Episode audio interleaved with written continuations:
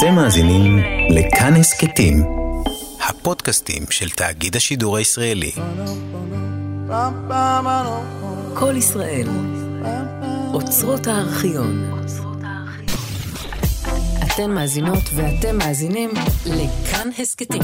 כאן הסכתים, הפודקאסטים של תאגיד השידור הישראלי.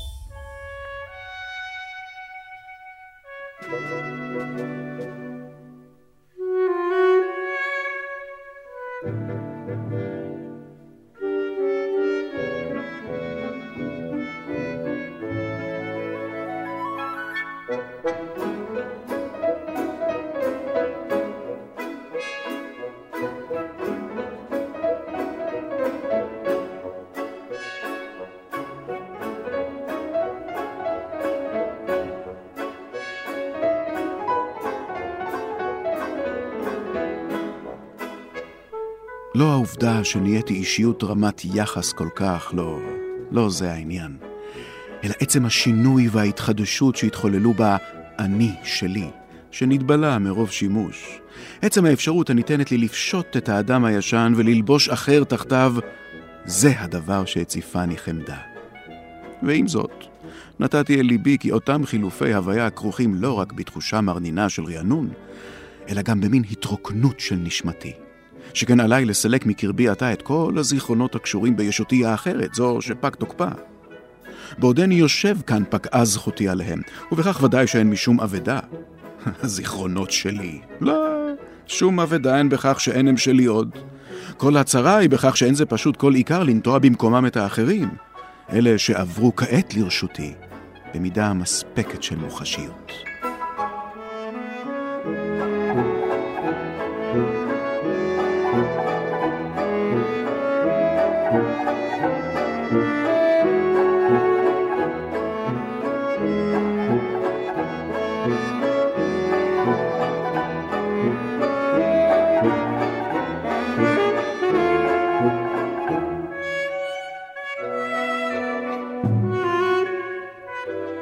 מילים שמנסות לגעת, בזכות אומנות הרמייה, על ספרו האחרון של תומאס מן, פליקס קרול, וידוייו של מאחז עיניים. שיחה ראשונה עם הפרופסור אריאל הירשפלד, קריאה זוהר סדן, מראיינת ועורכת רותי קרן.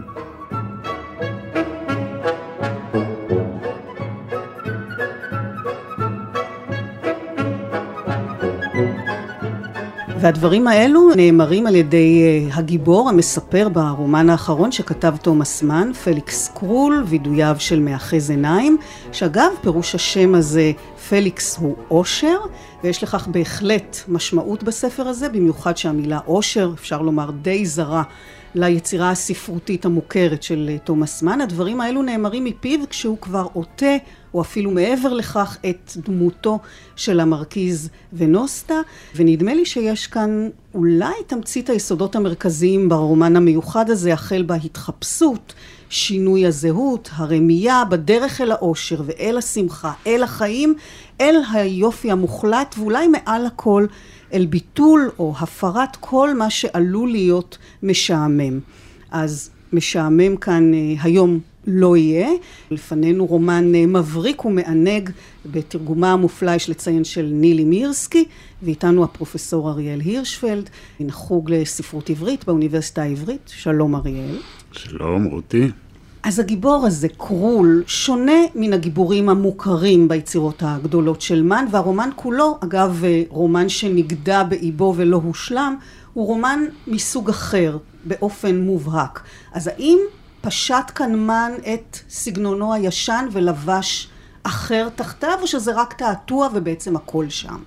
בדיוק. מן לא כל כך רציני כפי שנדמה לפעמים. על כל פנים, אם קוראים אותו במקור, חוש ההומור שלו נוכח בכל מקום. והכתיבה שלו היא אירונית ומלאה גוונים של קריצות על כל צעד ושעל, גם ביוסף ואחיו, וכמובן בהר קסמים ובדברים המוקדמים האלה. גם הגזמת קצת כשאמרת שהרומן הזה נכתב באיבו. זה לא ממש באיבו, זה כרך אב כרס גם כצורתו הזאת. ועומד נכון, גם כיצירה בפני עצמה, בוודאי, כמו שאנחנו רואים. בוודאי. זה שמן החליט לנטוש אותו בשלב הזה ולהפוך אותו בצורה הזאת לספר שלם, זה דבר מאוד מאוד מעניין. זה אולי חצי רומן, ואולי זהו טורסו, כלומר, כמו פסל שבור עתיק, שעומד בפני עצמו כדבר שלם לחלוטין. ונדמה לי שכך צריך לראות את זה. זאת יצירה בעצם שלמה. והעובדה שהיא יצירה בעצם מצחיקה מאוד. נכון. היא חלק מהכוח שלה להחזיק את עצמה. היא מחזיקה כדבר שגם מגחך על מושג הרומן, על מושג הווידוי, על האופן שבו תפסו את החברה ואת הגיבור בתוך הרומן. זהו רומן מאוד שאפתני מצד מטרותיו האומנותיות, ומצד שני גם מאוד מסורתי ומאוד מבריק כסיפור בגוף ראשון. אבל אתה אמרת שהצדדים הקומיים הסרקסטים היו קיימים גם ביצירות הקודמות. בוודאי. השאלה אם הדברים, אם העומק הטרגי והדקדנס שאנחנו מכירים מן היצירות הקודמות נמצא גם כאן. הוא נמצא, אבל לפעמים בהיפוך. העובדה שתומאס מן ידע יפה גם להתבונן באירוניה, זה, העיקר הוא האירוניה. ואירוניה היא לא סרקזם והיא לא ציניות. יש בה איזו ראייה של דבר וגם הבנה שאפשר לראות אותו אחרת, ושיש גם פער בין האופן שבו דבר מציג את עצמו לבין מה שהוא באמת. הדמויות המאוד רציניות של הנס אה, קסטרופ או של יוסף ביוסף ואחיו, גם שם אנחנו מקבלים גרגיר מלח כשאנחנו מתבוננים בהן, ומבינים שיש להם לא רק נקודות עיוורות, אלא שהם שרויים בתוך עולם של דימוי עצמי, לפעמים מופרך לחלוטין. האופן שבו הוא מטפל ביוסף היפה מול אחיו, והאופן שבו ההיבריס שלו כשוויצר גדול נבנה, לא רחוק מהאופן שבו פליקס קרול בונה את עצמו כיפיוף צעיר שמפיל ברשתו את כל סביבתו. וגם המודעות של שניהם לקסם של היופי ושל הארוס שלהם, היא דומה למדי. והמבט שנותן תומאס מן דרך המספר אל תוך הדמות, הרי הוא אף פעם לא כותב בסגנון דיקנס. הוא נכנס אל תוך בדיוק. הדמויות שלו באיזה מין דיבור משולב כזה, וכאן הוא נכנס ממש אל הדמות, הוא כותב רומן גדול בגוף ראשון. צריך עוד להוסיף לפני כל כניסה, זה שתומאס מן כתב אותו מגיל די צעיר. היצירה הזאת היא לא באמת רק יצירת זקונים. הוא רק נגע בה בסיום והחליט להשאיר אותה כך ב-1954, כשהוא היה באמת מבוגר מאוד.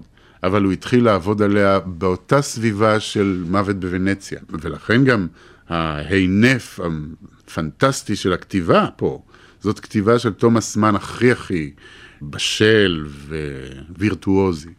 אם אנחנו בוחנים את סגנונה ואת תכניה של היצירה הזאת מול יצירותיו הקודמות, הוא פותח את הרומן במעין הכרזה, במילים בעודי שולח את ידי אל הקולמוס, כולי פרוש מן העולם ושרוי בבטלה נינוחה של פנאי. כלומר, הגיבור, פליקס, כותב את סיפור חייו, קורא לזה וידויים, באסוציאציה לווידויים של אוגוסטינוס, כך שבעצם יש כאן מודעות או התייחסות של מן אל עצמו ככותב באמצעות פליקס לאורך כל הרומן אל מעשה הכתיבה, אל היצירה שלו ולאימפקט שלה על הקורא.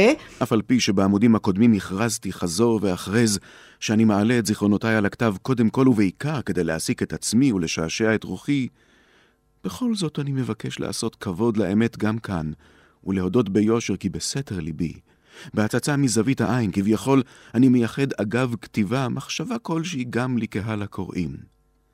ואלמלא התקווה המחזקת את ידיי, לעורר בהם מידה של השתתפות ולשאת חן בעיניהם, קרוב לוודאי שלא הייתי מוצא בי את הכוח להביא את מלאכתי אפילו עד המקום שאני עומד בו כעת. וכיוון שכבר הגעתי עד הלום, הרי אני חייב לשאול את עצמי, כיצד תוכלנה צפונות חיי הנחשפות כאן מתוך דבקות צנועה באמת, במציאות כהווייתה, כיצד תוכלנה הללו להתחרות עם בדיותיהם של הסופרים ולקוות לחסדיו של ציבור שחושב כהוא ונפשו נאטמה משמילא את קרסו במיני פיגולים של אומנות זולה? או שהוא כותב, בעל חלומות בטלן, אני שומע את הקורא מטיח לעברי, איפה ההרפתקאות שהבטחת? כלומר, הוא נותן לעצמו גם את התפקיד של הקטגור על היצירה, את התפקיד של הקורא כביכול, ובכך באופן מאוד מתוחכם הוא נותן בעצם הצדקה לאופן שבו הוא בוחר לכתוב. נכון מאוד. מצד אחד, ברור שמי שכותב אותו הוא סופר גאון, ומצד שני הוא לא סופר בכלל. והוא אפילו לא חובב, אלא הוא מחכה סופר, כי הוא כל דבר עושה בדרך החיקוי. אבל הוא עושה את החיקוי כל כך טוב, שהוא גם מכניס לתוכו את ההתנצלויות המאוד קלאסיות האלה, על סגנונו וכן הלאה. עכשיו, תומאס מן עושה כאן דבר נורא מעניין. זה גם כתוב בסגנון נמלץ, כי הוא בעצמו חובב ספרות, והוא לא באמת סופר. ומצד אחר, הוא כותב בסגנון נמלץ, כי הוא מנסה להיות טיפוס ממעמד אחר ממה שהוא. בכלל כולו עשוי הצגות. אבל מצד שלישי, כל ההצגות האלה ביחד יוצרות איזה אמת בדיוק. גדולה.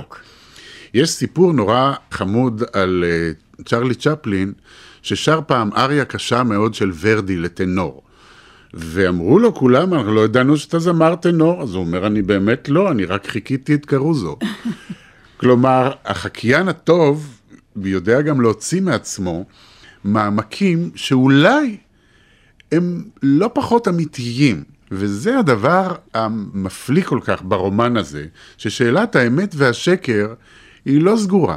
הוא שקרן אדיר, הוא שקרן מוחץ, הגיבור. הוא משקר כמעט על כל דבר. ובכל זאת, הוא ממלא את חייו באופן קוהרנטי, בעלילות, כלומר, הוא חי את מה שהוא לא באיזה מין כאוס, הוא משחק תפקיד שהוא בעצמו יוצר נוכחות רצופה, כמו תפקיד של שייקספיר או של צ'כוב. זה רציני מאוד מה שהוא עושה. הוא הרי גם לא... הוא לא קרימינל, כלומר הוא יכול להיות גנב גדול, אבל הוא לא יגנוב אם זה לא שייך לתפקיד. כן. כן, והיצירה הזאת, היצירה של מן נתפסה הרי כמייצגת באופן מובהק את הרומנטיקה הגרמנית, גם בתפיסת האהבה וגם בתפיסת היופי וכמובן בתפיסת האומנות והקשר או המתח שלה מול המציאות ומקומו של האומן, אלא שפליקס באמת לא אומן במובן הרגיל של המילה, כל התהליך שהוא עובר, כל מה שהוא עושה, וזה מילדות, כן? למעשה אבא שלו התחיל עם זה, עם תעשיית היין המזויף שלו, נכון. וההונאה בקונצרט כשהוא מורח בבזלין את קשת הכינור, כדי שפליקס הילד ייראה, אך לא יישמע, ככנר וירטואוז מוכשר.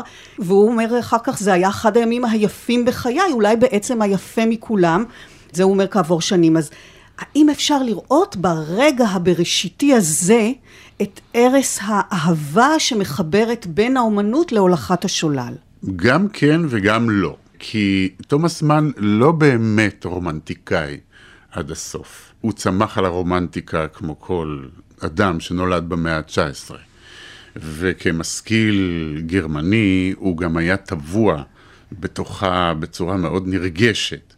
וכאדם קרוב למוזיקה, הוא היה קרוב מאוד למוזיקה, בעיקר דרך אהבה עמוקה נורא. שזה ישנו בכל הספרים. נכון, נכון, זאת אהבה אדירה למוזיקה, עם איזו מחשבה שהאהבה הזאת היא גרמנית מעצם טיבה, מה שלא בטוח בממדים אחרים, אבל הוא היה לגמרי שרוי בתוך איזו ודאות שלהיות גרמני זה להיות קרוב לאיזה סוג מסוים של הקשבה מתמסרת למוזיקה. אבל הוא לא רק רומנטיקאי כזה, משום שהוא ראה במשך חייו, מוקדם מאוד, עד כמה הרומנטיות והגרמניות הזאת הם סוג מסוים של שיכרון, סוג מסוים של התעלמות מהמציאות, התעלמות מהמשימות המוסריות של המציאות.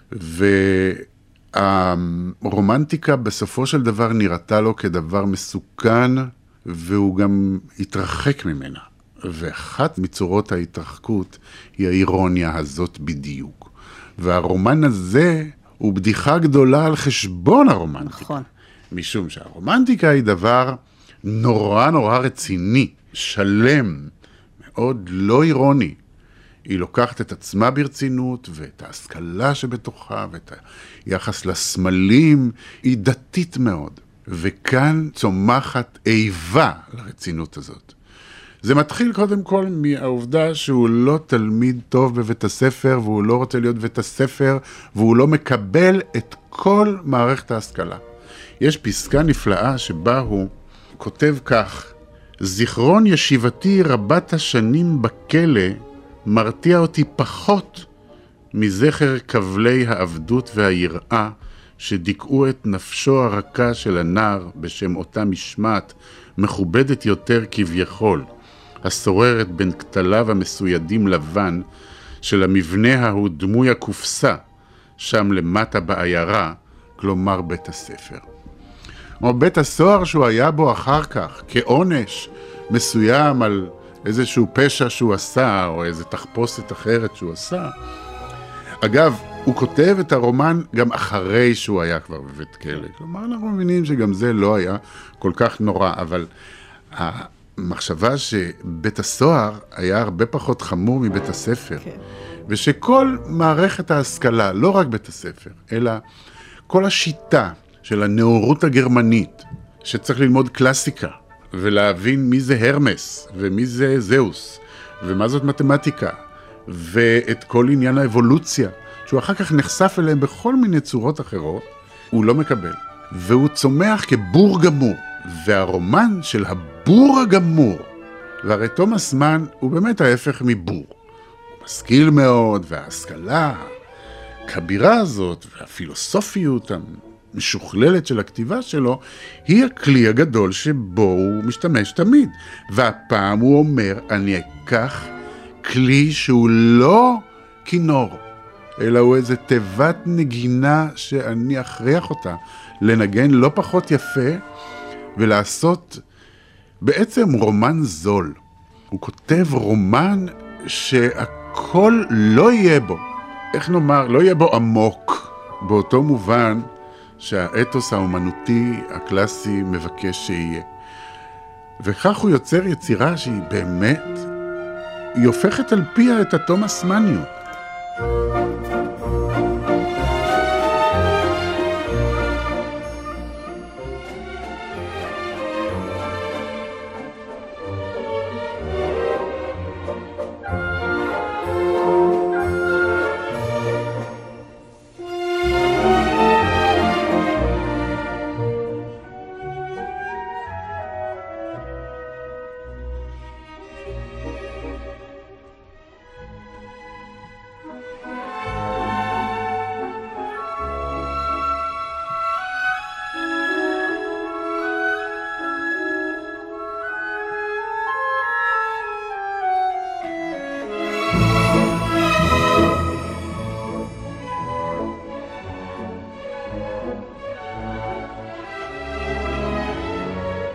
פליקס קרול, הרומן האחרון של תומאס מן, חלקה הראשון של התוכנית, מילים שמנסות לגעת, באולפן רשת א' של כל ישראל, הפרופסור אריאל הירשפלד ואני רותי קרן.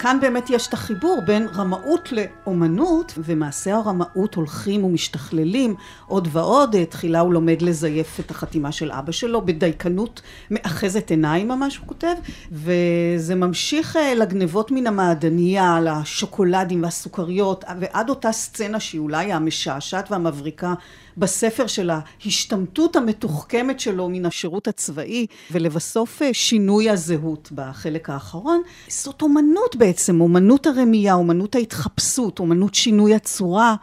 זה לא נופל משום אומנות אחרת מה שהוא עושה פה. נכון, אבל הפשע הגדול, גם של תומאס מן וגם של הגיבור שלו, זה שהוא לא אומן בתוך ספר או על בימה, אלא הוא אומן בתוך החיים. וזה הניסוי hmm. שתומאס מן עושה כאן. מה נעשה אם נהפוך אדם בתוך חייו ליצירת אומנות? איך יצירת אומנות תסתובב בזיקה לגברים, לנשים, למעמדות, לכסף, לפרויקט הגדול של לשרוד? איך האומנות כדמות, שגם קולטת את עצמה כאומנות, זה בכלל לא פשוט להסביר את האישיות של פליקס קרול. כי הוא נראה כמו פסיכופת, אבל הוא לא. הוא נראה כמו רמאי, אבל הוא לא. הוא נראה כמו אומן, אבל הוא לא. מה שהוא בטוח כן, זה שהוא נורא נורא יפה. ובזה הוא משתמש. זה הכלי הנבזי והגאוני של חייו. זה שהוא אדם יפה תואר באופן כל כך קיצוני, וכל כך מבין את זה. והוא לא עסוק בטיפוח הדבר הזה בנוסח שבו אולי אנחנו מתארים לעצמנו, אני יודע, כל מיני דוגמנים ודוגמניות, אבל הוא מודע לזה היטב, והוא בונה גם את זה. כלומר, הוא מסתובב בעולם כמו פסל של פידיאס או פרקסיטלס, שהפך לגוף נושם, והוא חי בתוך הדבר הזה לא כרמאי, דווקא כדבר ישר מאוד. הוא גם יודע שהוא לא יכול להיענות לכל מיני חיזורים, סתם כך, ורק לעיתים מאוד רחוקות נדלק בו משהו באמת רומנטי או יצרי בזיקה למישהו. זה באמת צמח רק בזיקה לזונה בשם רוזה, שלימדה אותו את סגולות ואת כל מיני מסתורים של חיי ימין, ושם הוא היה, זה היה איזה סיפור אמיתי. והמעניין מאוד... הוא שהסיפור האמיתי הוא בזיקה לזונה, כן. אבל uh, זה לא קרימינלי בכלל. בוא נפתח לרגע סוגריים למען mm-hmm. המאזינים שטרם קראו את הרומן המשובב והנפלא הזה, ונספר בקצרה את מה שתומאס מן עצמו, אגב, כשהוא... משמש לרגע כקטגור להתגלגלות הסיפור וחק בגיבורו להגיע ולספר את העלילה, הוא אומר כי זה מה שהקורא זקוק לו. אז מה קורה כאן בעצם? מסופר על נער שנולד בחצי השני של המאה ה-19 על גדות הריין במשפחה עמידה של אב חצי רמאי שהיה בעל יקב לייצור יין נתזים, כלומר מין שמפניה אבל סוג ב', והיא כנראה הייתה מרמה אחת גדולה. האב הזה ירד מנכסיו כי הוא היה רודף תענוגות ובזבז את הכסף גם בהימורים וגם במסיבות יקרות. הוא גם פינק מאוד את ילדיו ובעיקר את בנו היפה פליקס. והבן הזה, שבסופו של עניין יצא משולל כול מן המשפחה הזאת, צריך לפלס את דרכו בעולם, והוא מתחיל לעשות את זה דרך עזרה של המחנך האומן שלו, שימל פריסטר. הוא מוצא משרה כעובד במלון, שבו הוא מתחיל לעבוד בתחילה כנער מעלית, ואחר כך כמלצר, ואחר כך כמלצר ראשי, ובעצם מזה מתפתח הסיפור, שהוא האופן שבו שרד הנער הזה בעולם, ובעצם הצליח עד מאוד. כלומר, הוא הגיע למעמד רם מאוד דרך השימוש בחזותו היוצאת מן הכלל, וביכולת שלו להבין איך הוא יתנהג נכון בתוך עולם המעמדות והשררה והכסף. והדבר המעניין הוא זה שלא בדיוק במרמה, אלא בלימוד ערמומי ופיקח ביותר, הוא לומד מה נכון לעשות כדי לצאת שם מצליח, והוא מצליח בגדול. עכשיו, זה מתחיל מאהבה להתחפש בעצם, נכון? כן. שמניעה את כל עלילת הרומן, להשתעשע במשחקי דמיון, בהמצאות, בהתחזויות, זה משהו שהוא נמשך אליו מילדות. מה נפלאה עם מתת הדמיון, מה רב ועצום העונג שהיא עשויה להעניק, הוא כותב, ואחר כך יש לו פרצוף תחפושת לילד הזה, נהג סנדקי לומר, וכוונתו שכל בגד מתאים, יפה, לקלסתר פניי, כל תחפושת נראית עליי טבעית והולמת. בכל פעם הצגתי דוגמה מופתית של אותו סוג אדם שבדמותו הופעתי, ובתום השעשוע, כשחזרתי ולבשתי את בגדי החולין שלי, התפלים והעלובים, הייתי נתקף עצבות וגעגועים קשים מנשוא, ועימם גם שעמום שאין לו תוחלת ואין מילים לתארו. אז זה מתחיל עם חשק שכל ילד כמעט מכיר, להתחפש. יש מי שאחר כך יהפכו לשחקני תיאטרון, הוא לוקח את זה למקום אחר, כי אולי הסיבה לצורך הזה, שכמובן שלוב בכישרון להשתנות עם הבגד, ובשליטה שלו המופלאה בשפות שונות, שגם באמצעותן הוא הופך לפרסונה אחרת, mm-hmm. ואז אם נחזור לתחילת השיחה שלנו, עצם השינוי וההתחדשות שהתחוללו באני שלי, עצם האפשרות לפשוט את האדם הישן וללבוש אחר תחתיו, זה הדבר שהציפני חמדה. כלומר, יש כאן צורך להתמלא במשהו אחר, וכדאי לשים לב לתחושת הריק המלנכולית והגעגוע, ובעיקר השעמום, כשהשעשוע מסתיים או כשההצגה נגמרת. נכון, אבל גם זה לא מדויק. מצד אחד הוא באמת נרקיס גמור, כלומר, הוא נשען על המסכה, על החלק החיצוני שלו, ולכן כשהוא מחליף אותו הוא מלא שעשוע. אבל הוא באמת אדם משחק. כלומר, הוא הומו לודנס. המושג הזה שטבע אותו יוהאן הויזינגה, זה הצורה היצירתית ביותר של המין האנושי. להיות בתוך משחק, ולא בתוך עבודה ובתוך ניהול בנק או בתוך שטיפת כלים. כלומר, אדם הופך את המציאות ואת כל ההוויה לסוג מסוים של משחק, ואז אפשר לעשות בדברים. הוא בעצם יצירתי עד אין קץ. נכון. ולכן, כשהיצירה שלו שוכחת, אז הוא נמצא בתוך מלנכוליה. אבל יש לו צד שני, כי זה באמת דבר מורכב, מה שעושה כאן תומאס מן. המחשבה על מה עושה המסכה לאדם. כל אחד מכיר את הסרט ההוליוודי החמוד, המסכה, שבו האדם הוא אפרורי וזה, אבל כשהוא לובש מסכה כמו הגלימה של סופרמן, אז יוצא ממנו הדבר החבוי, שבעצם מפחד לצאת. בחסות וזה, המסכה אתה מעיז. בדיוק, המסכה היא בעצם, בהיותה שקר, היא פתח לאמת. כן. דווקא בגלל המסווה שבה. וגם זה יש כאן, משום שהוא לא ריק. אם הוא היה ריק גמור, הוא לא היה יכול לחיות את החיים האלה, ובטח שלא לכתוב את זה. והמשחק בין ריק ומלאות, והאם המשחק הבורגני שמפעיל את המערכת המערבית, וגם לא המערבית, בחיי ההצלחה, הנימוס, ההשכלה וכן הלאה, האם הוא באמת המערכת היחידה שעל פיה אנחנו יכולים להבין את החיים.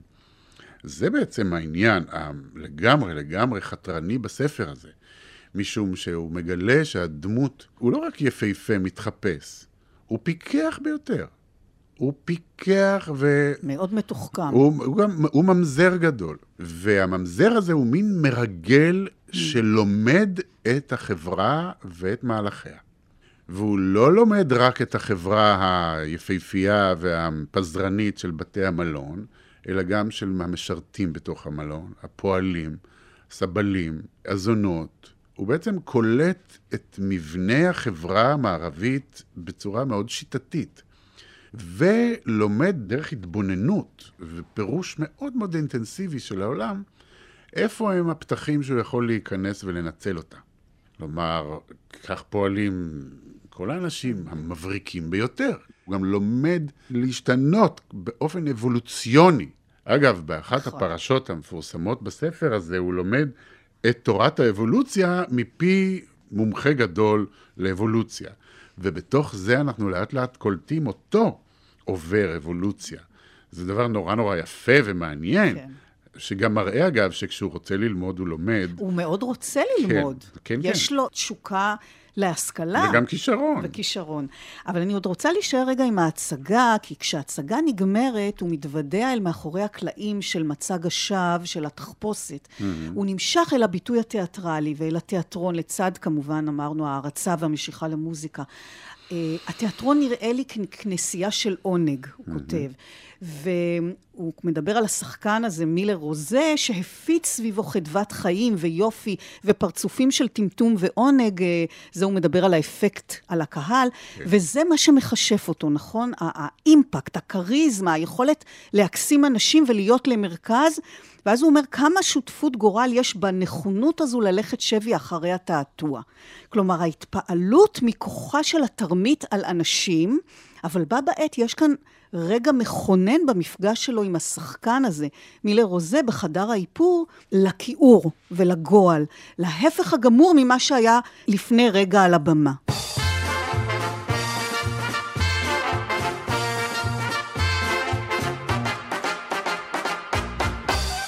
האיש הזה, איפה? כך בערך התגלגלו הרהוריי. האיש המגועל, המצורע הזה, הוא ולא אחר, הינו שובר הלבבות הנודע. שהמון אפורי נשא אליו זה עתה עיניים מלאות ערגה וחלום. תולעת רומסת זו היא דמותו האמיתית של אותו פרפר זכור חמדה, שאלף עיניים מרומות דימו לראות בו, אך זה עתה, את התגלמות כיסופיהן הכמוסים ליופי, לקלילות, לשלמות. כלום אינו דומה לאותן רכיחות זערוריות, מאוסות, שעם רדת הערב נוגהות לפתע בנוגה פלאי. ואולם כל אותם אנשים בוגרים, בעלי ניסיון חיים סביר, שהולכים שולל אחריו בשמחה כזאת ואפילו בשקיקה, כלום אין הם יודעים שמרמים אותם? או שמא מתוך הסכמה שבשתיקה אין הם רואים את התרמית כתרמית?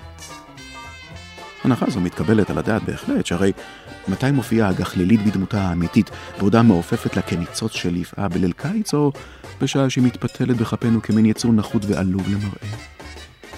יישמר לך מלפסוק בעניין זה.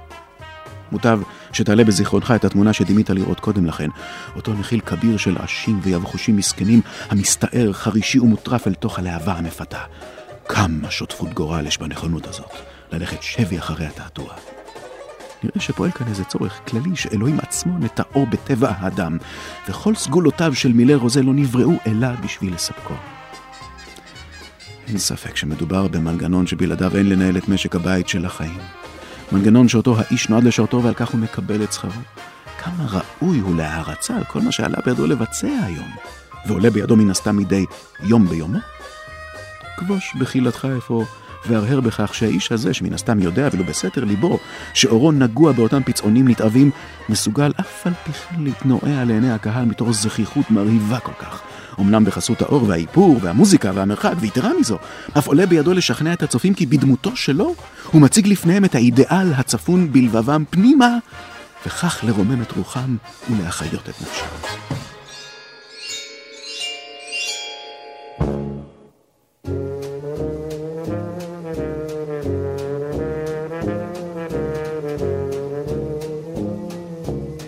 know what you're thinking. You wonder why I chose her out of all the ladies in the world. It's just a first impression. What good's a first impression? If you knew her like I do, it would change your point of view.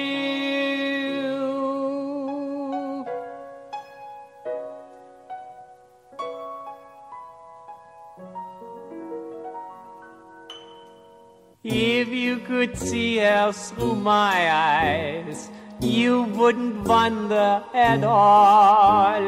If you could see her through my eyes, I guarantee you would fall like I did when we're in public together.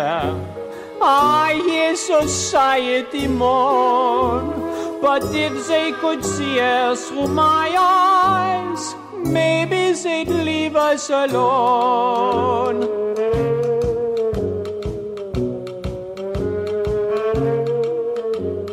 How can I speak of her virtues? I don't know where to begin. She's clever, she's smart, she reads music. She doesn't smoke or drink gin like I do, yet when we're walking together, they sneer if I'm holding her hand. But if they could see us through my eyes, maybe they'd all understand.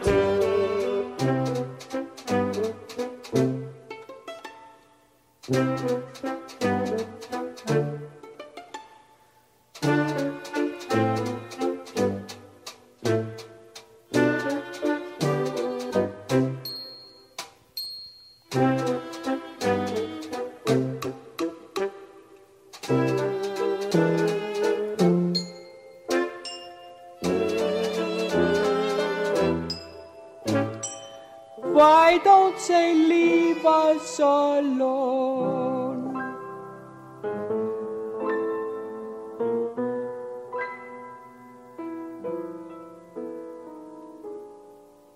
Meine Damen und Herren, Mesdames et Messieurs, Ladies and Gentlemen, I ask you, is it a crime to fall in love?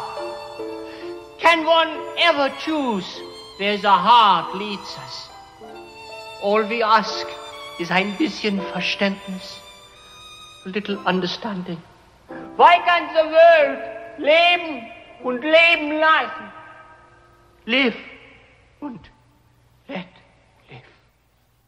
Oh, I understand your objection. I grant you the problem's not small. But if you could see her through my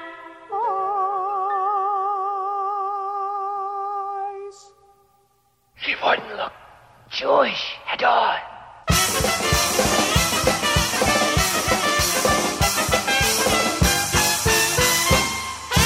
המפגש שלו עם מילר רוזה זה קטע מהמם ממש. הוא יוצר מודעות חריפה מאוד לפער בין היופי המלאכותי והכוזב של האומנות באשר היא, לבין הכיעור והרקב של החיים הריאליסטיים. ושם זה ממש בתוך הדמות עצמה. כלומר, הם הולכים לבקר אותו ב... מאחורי הקלעים. מאחורי הקלעים, ורואים אותו מנגב את האיפור מעל פניו, ומתגלים פנים שהם לא רק כעורים, הם... מלא כל- פצעים כן, וכ- כל הצרות יש כן. על פניו. גם וגם, כמובן הוא לא צעיר בכלל. כן. והפער הזה בין הבשר והיפה, שהוא איזה מין סיגול של מסורת עתיקה, זה לא המצאה של תומאס מן. זה הפער בין הבשר והרוח, והיפה והארצי, והרוחני והגשמי, וכן הלאה. זה, זאת, כן. מצד אחד זאת רטוריקה עתיקה ובעצמה לא מעניינת, אבל מה שהוא עושה מזה, הוא כפול פנים. מצד אחד, הוא לא כזה. הרי פניו, בלי שום איפור, נראים כאילו דה וינצ'י יצר איזה דבר שמסתובב ברחוב. דבר אחר זה שהספר הזה לאט לאט מגלה שהפער הזה לא קיים, ושהאומנות לא חייבת להיות בתוך עולם מלאכותי כזה. תומאס מן יצר כאן דבר מפתיע גם מכיוון אחר, זה שהתיאטרון הזול הוא המשל לאומנות, הרי הוא לא רואה שם אה, את לורנס אוליביה, הוא רואה שם מין בדרן שמוכר דימוי מאוד מאוד שטחי של כל הסיפור, בעוד שהסיפור שהוא בונה הוא לא כזה, הוא הרבה יותר מורכב. קודם כל, העובדה שהוא יכול במערומיו להסתובב בתוך העולם וליצור אפקטים שגורמים לזולת שמסביבו להתרגש ריגוש שהוא לא רק אמיתי, אלא הוא משנה עולם. כלומר, הוא הופך לדמות רבת כוח. עכשיו, הכוח הזה הוא אמפירי, כלומר, הוא לא עשוי רק מאיפור. זהו, כי הרי הוא מדבר שבבסיס כל תרמית טובה נמצאת האמת. כל הונאה שאינה מיוסדת על איזו אמת נעלה יותר ואינה אלא שקר סתם, אחת דינה, להיחשף במהרה לעין כל. סיכוי ממשי להצלחה ולהשפעה על הבריות יש אך ורק לתרמית שאינה ראויה במלואה לשם תרמית, כיוון שאין מטרתה אלא לתמוך באיזו אמת חיה שטרם נהפכה למציאות ממש, ולצייד אותה בסממנים חומריים שבלעדיהם לא יוכל העולם להכיר בה ולהוקירה כערכה. נכון. עכשיו, היופי הוא עניין חושני, וכעניין חושני הוא נתפס כחילוני, וארצי, ונמוך. ותומאס מן פורץ מחדש אל השאלה הזאת. ומקדיש את הרומן הזה לסיפור שבנוי על ראייה, על העין. לכן גם התרגום של המילה הוכשטפלר למאחז עיניים הוא יפה מאוד, mm-hmm. משום שיש פסקה אחת שבה הוא כותב ממש שיר הלל לראייה, לעין. זה מתחיל כך: כמה מופלא למיטיב להתבונן טבעה של העין האנושית. פנינה זו של התצורות האורגניות. ברגע שהיא ממקדת את ברקה הלך על איזו תופעה אנושית אחרת, כמה מופלא אותו כריש שאין ארוך לו, שכמותו כבריאה כולה, הוא עשוי חומר נחות, וכמוהו כאבני החן, הוא מוכיח בעליל שהחומרים כשלעצמם אינם ולא כלום, והכל תלוי בהתקשרותם הנכונה והמוצלחת זה עם זה. כן, מופלא הוא הריר הזה, המקובע בתוך חלל שבעצם, אשר בהינטל נשמתו, הוא נידון להירקב בקבר, להתמוסס ולהפוך שוב לרפש מימי. אך כל עוד מתקיים בו זיק החיים, הוא עשוי לכונן גשרים אווריריים מרהיבים מעל כל תהומות הזרות המפרידות בין אדם לאדם. עכשיו, קודם כל, מי שכתב את הפסקה הזאת, באשר הוא, הוא משורר גדול. אבל זה לא רק זה, זאת הנקודה הפסיכופיזית שבמרכז הספר. העין, הקשר שבין החושים והרוח, והעובדה שבלי החושים הרוח אין לה קיום, ושהרוחניות בעצם היא הדבר שנולד ממכלול החושים האלה. כלומר, תומאס מן יוצר כאן רומן שמגלה כמה רוחנית היא החושניות, כמה רוחנית היא החילוניות, כמה רוחניות יש ביציאה מהעולם הדתי האורתודוקסי של הרומנטיקה ושל הדתות למיניהן, והוא פותח כאן סוג של ראייה חילונית חדשה, מודרניסטית, אולי אפילו פוסט-מודרניסטית. אני חושב שיש כאן משהו שהוא כבר לא מודרניזם, משום שיש בו משהו שמקעקע את כל המערכות, כולל של הנאורות עצמה. כלומר, זה לא עצם המדע וההתבוננות שיועילו לאדם, אלא זה המדיום שבו חיי האדם מתרחשים.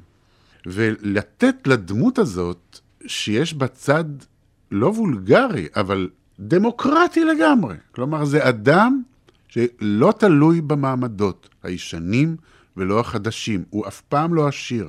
הוא יכול לבזבז המון כסף, אבל זה לא כי הוא עובד כמיליונר. להיות מיליונר זה להיות עבד של הבנק שהוא אתה. לא, הוא יוצא מאיזה מעמד מפוקפק, אבל בזה הוא כלל אנושי. הוא נותן כאן אדם שהוא לא האדם העליון, והוא לא האדם של המודרניזם, אלא הוא אדם שהוא בעצם הכי קרוב לפוסט-מודרניות במובן המוסרי של המילה. הבודק את הכל. אתה מדבר על האדם העליון, זה מעניין, כי הוא הרי תופס את האומנות, את הרמאויות שלו כאומנות, כבריאה. הוא תופס את עצמו כבורא. Mm-hmm. רק מי שזכה אי פעם ליצור יש מאין. לחולל מציאות בת תוקף, משכנעת. רק מתוך ידיעתו הפנימית וחוש ההתבוננות שלו, בקיצור, מתוך דמיונו בלבד, בעודו מפעיל במלוא התעוזה את כל כוחות הגוף והנפש. רק הוא יכיר את נחת הרוח המופלאה, האפופה חלום, שהציפתני בעודי נח מעמלי, עמל הבריאה. כלומר, יש כאן איזו התפעלות מעצמו, והזכרת שהוא באמת אה, נרקיסיס, וכאן בעצם נעשה חיבור לנרקיסיזם שלו. אגב, על כריכת הספר הם בחרו בצדק אה, בתמונה של נרקיס, הציור המופלא של קרווג'ו, mm-hmm. אבל הוא כל הזמן מדבר, הוא לא רק יפה, אלא הוא גם מדבר על... איך הוא נראה, ועל השיער שלו, ועל העיניים שלו, ועל הקול שלו, ועל הציפורניים שלו. הוא מאוהב בעצמו כליל. הוא אומר, הייתי יפה להלל, ואחר כך הוא יגיד, קורצתי מתוך חומר משובח לעילה ולעילה. אז אולי בעצם זה סוד כל הצלחת המופע המרהיב שלו ששווה את כולם, ההתפעלות העצמית שלו כל כך משכנעת, שהיא מדביקה גם את הקהל שהוא בא עמו במגע, כמו שחקן. זה נכון, אבל כשהוא מסתובב בעולם, הוא לא שוויצר. זה נורא מעניין. הוא מספר לנו, כדי שאנחנו נדע כמה הוא יפה ואיך איך עושים את זה, להיות בתוך היופי הזה. אבל הוא לא תקוע במקום הזה. באחד המקומות הוא אפילו מסביר על האופן שבו הוא מתנהג. הוא אומר, זה מצב שאינו תובע מאיתנו שום ערנות כמעט. כלומר, הוא עושה את מה שהוא עושה כבר מתוך וירטואוזיות כזאת, שהוא כבר לא צריך, הוא לא לחוץ, והוא גם יודע לעשות את זה כאילו ממילא. המצב הזה, שתואר על ידי האיטלקים במילה מאוד נורא קשה באיטלקית, ספרצטורה, זה המצב שבו גם הלוחם כבר אדיש למה שהוא עושה, משום שהוא כל כך מומחה בזה. ואין לו שם שום מקום שבו הכישלון מפחיד אותו. הוא חי את עצמו. והוא נמצא בתוך ספרצטורה, זה מצב נורא נורא יפה מבחינה מקצועית, הייתי אומר. הוא בעל מקצוע מצוין. צריך לומר שהוא למשל לא מנצל מינית אף אחד. הוא גם כמעט לא מתאהב. בדיוק. יש מקומות שמקסימים אותו ומרתקים אותו, מקומות שיש בהם גם נקודה דומינית ושיש בה טיפה גילוי עריות ודברים מהסוג הזה, אבל בזה הוא די נורמלי.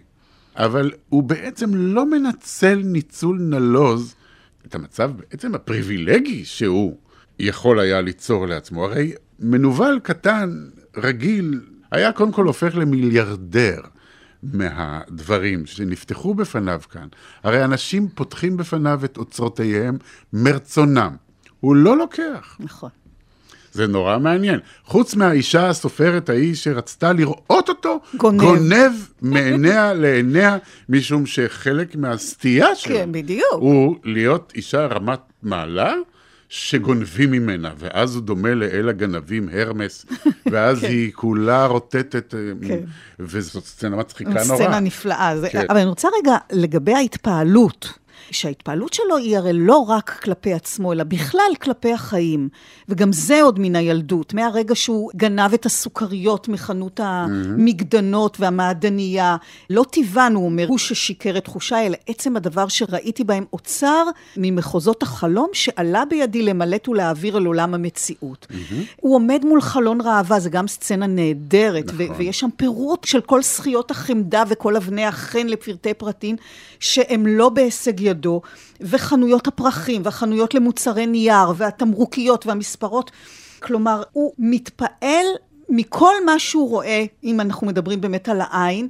אולי יש כאן איזה באמת אמירה של תומאס מן על מעשה הכתיבה ועל הנטייה שלו עצמו לפרטים אינסופיים של מראות וצבעים ויופי ולמשפטים מפותלים. אגב, נילי מירסקי מתייחס לזה באחרית הדבר שלה, נכון. שבעצם נטו לפשט את התרגום שלו כדי לעשות את זה יותר קל לקוראים, אבל היא דווקא החליטה לשמור על הצורה המקורית. אם כבר הזכרת את עניין התרגום בתחום הזה, בתחום הסגנון של תומאס מן, היא עושה את זה להפליא. זה באמת לא יאומן איך נקרא הספר הזה בעברית. והיא מגלה שחלק גדול מן האירוניה התומאסמנית טמונה באורך הכביר של המשפטים האלה. והיא נתנה לזה גם את הנימה המיוחדת הכאילו חובבנית של פליקס קרול, הכאילו סופר גדול, אבל שהוא לא ממש, אבל בעצם כן. אבל אני רוצה לחזור רגע למה שדיברת עליו, על חלונות הראווה ומיליון הפרטים שהוא רואה אותם, וזה העובדה שפעם אחת הוא גם גונב ממתקים. אז קודם כל צריך לראות שמכל העולם הוא גונב, כמו ילד קטן, רק כמה שוקולדים.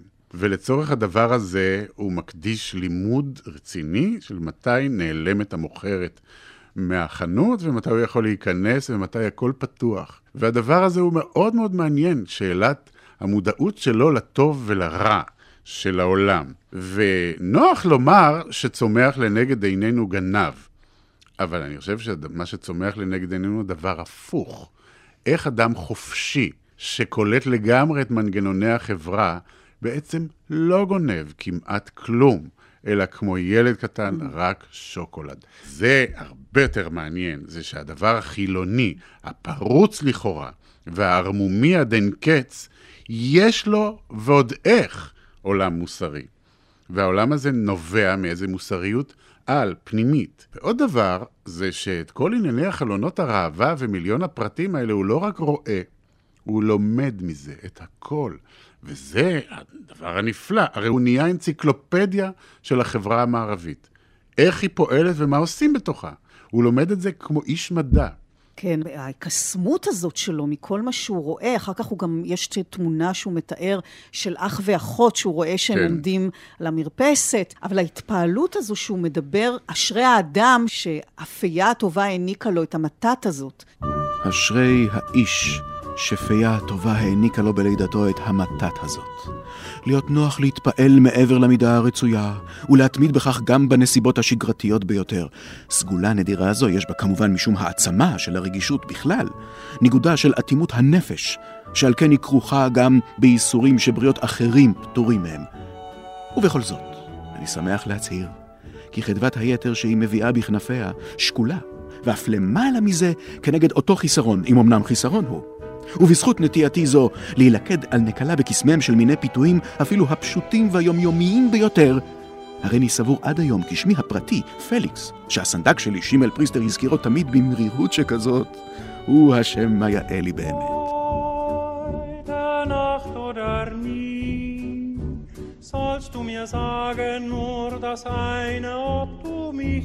פליקס קרול, וידוייו של מאחז עיניים, הרומן האחרון של תומאס מן, אריאל הירשפלד ואני נמשיך ונשוחח על הספר גם בחלקה השני של התוכנית. נשמע על ההבדלים ועל הקשר בין היצירה הזאת ליצירותיו הקודמות המוכרות של מן, על החיבור בין היופי לאומנות באמצעות העושר דווקא, על הפן הקומי ברומן ועל ההיבט החתרני המתוחכם של מן נגד עצמו, נגד הרומנטיקה, נגד תפיסת האהבה המקובלת ועוד ועוד עניינים מרתקים שעולים מן הספר המענג הזה. אתם מוזמנים להמשיך ולהאזין לנו.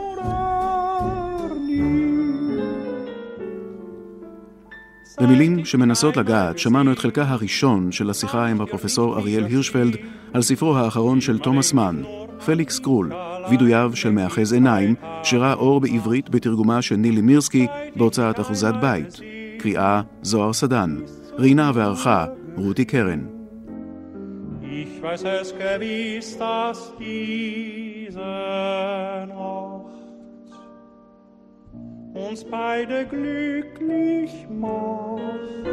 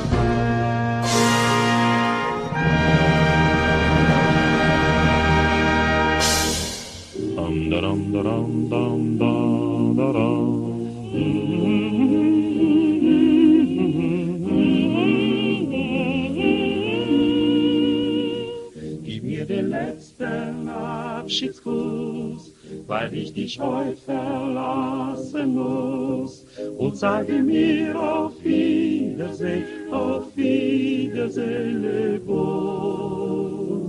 Wir haben uns so heiß geliebt und unser Glück war nie getrübt. Drum sag ich dir auf Wiedersehen, auf Wiedersehen,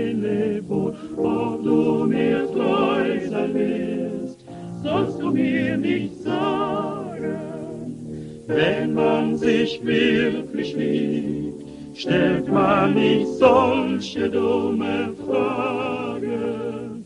Gib mir den letzten Abschiedsgruß, weil ich dich heute verlassen muss.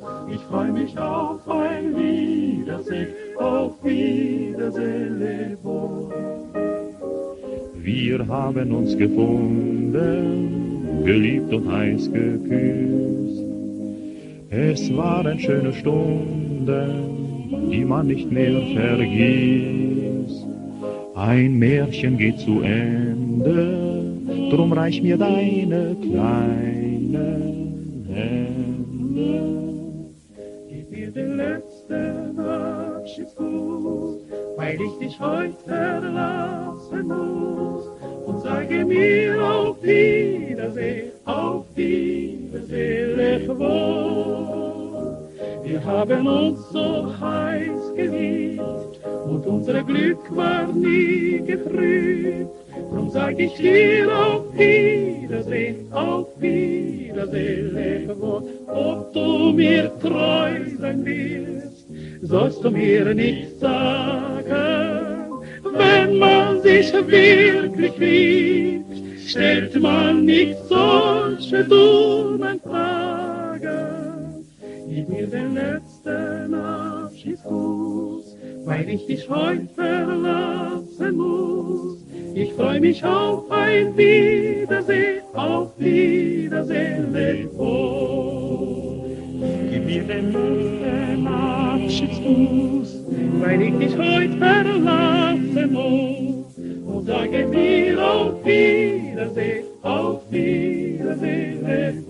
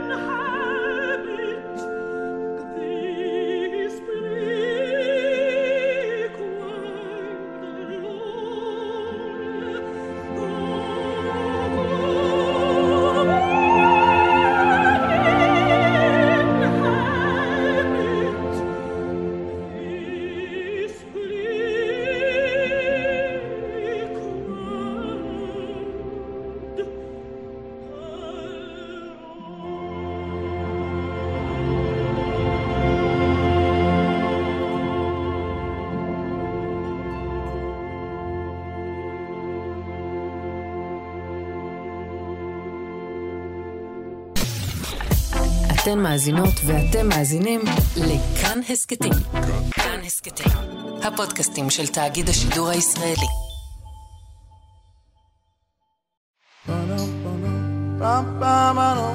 כל ישראל, אוצרות הארכיון.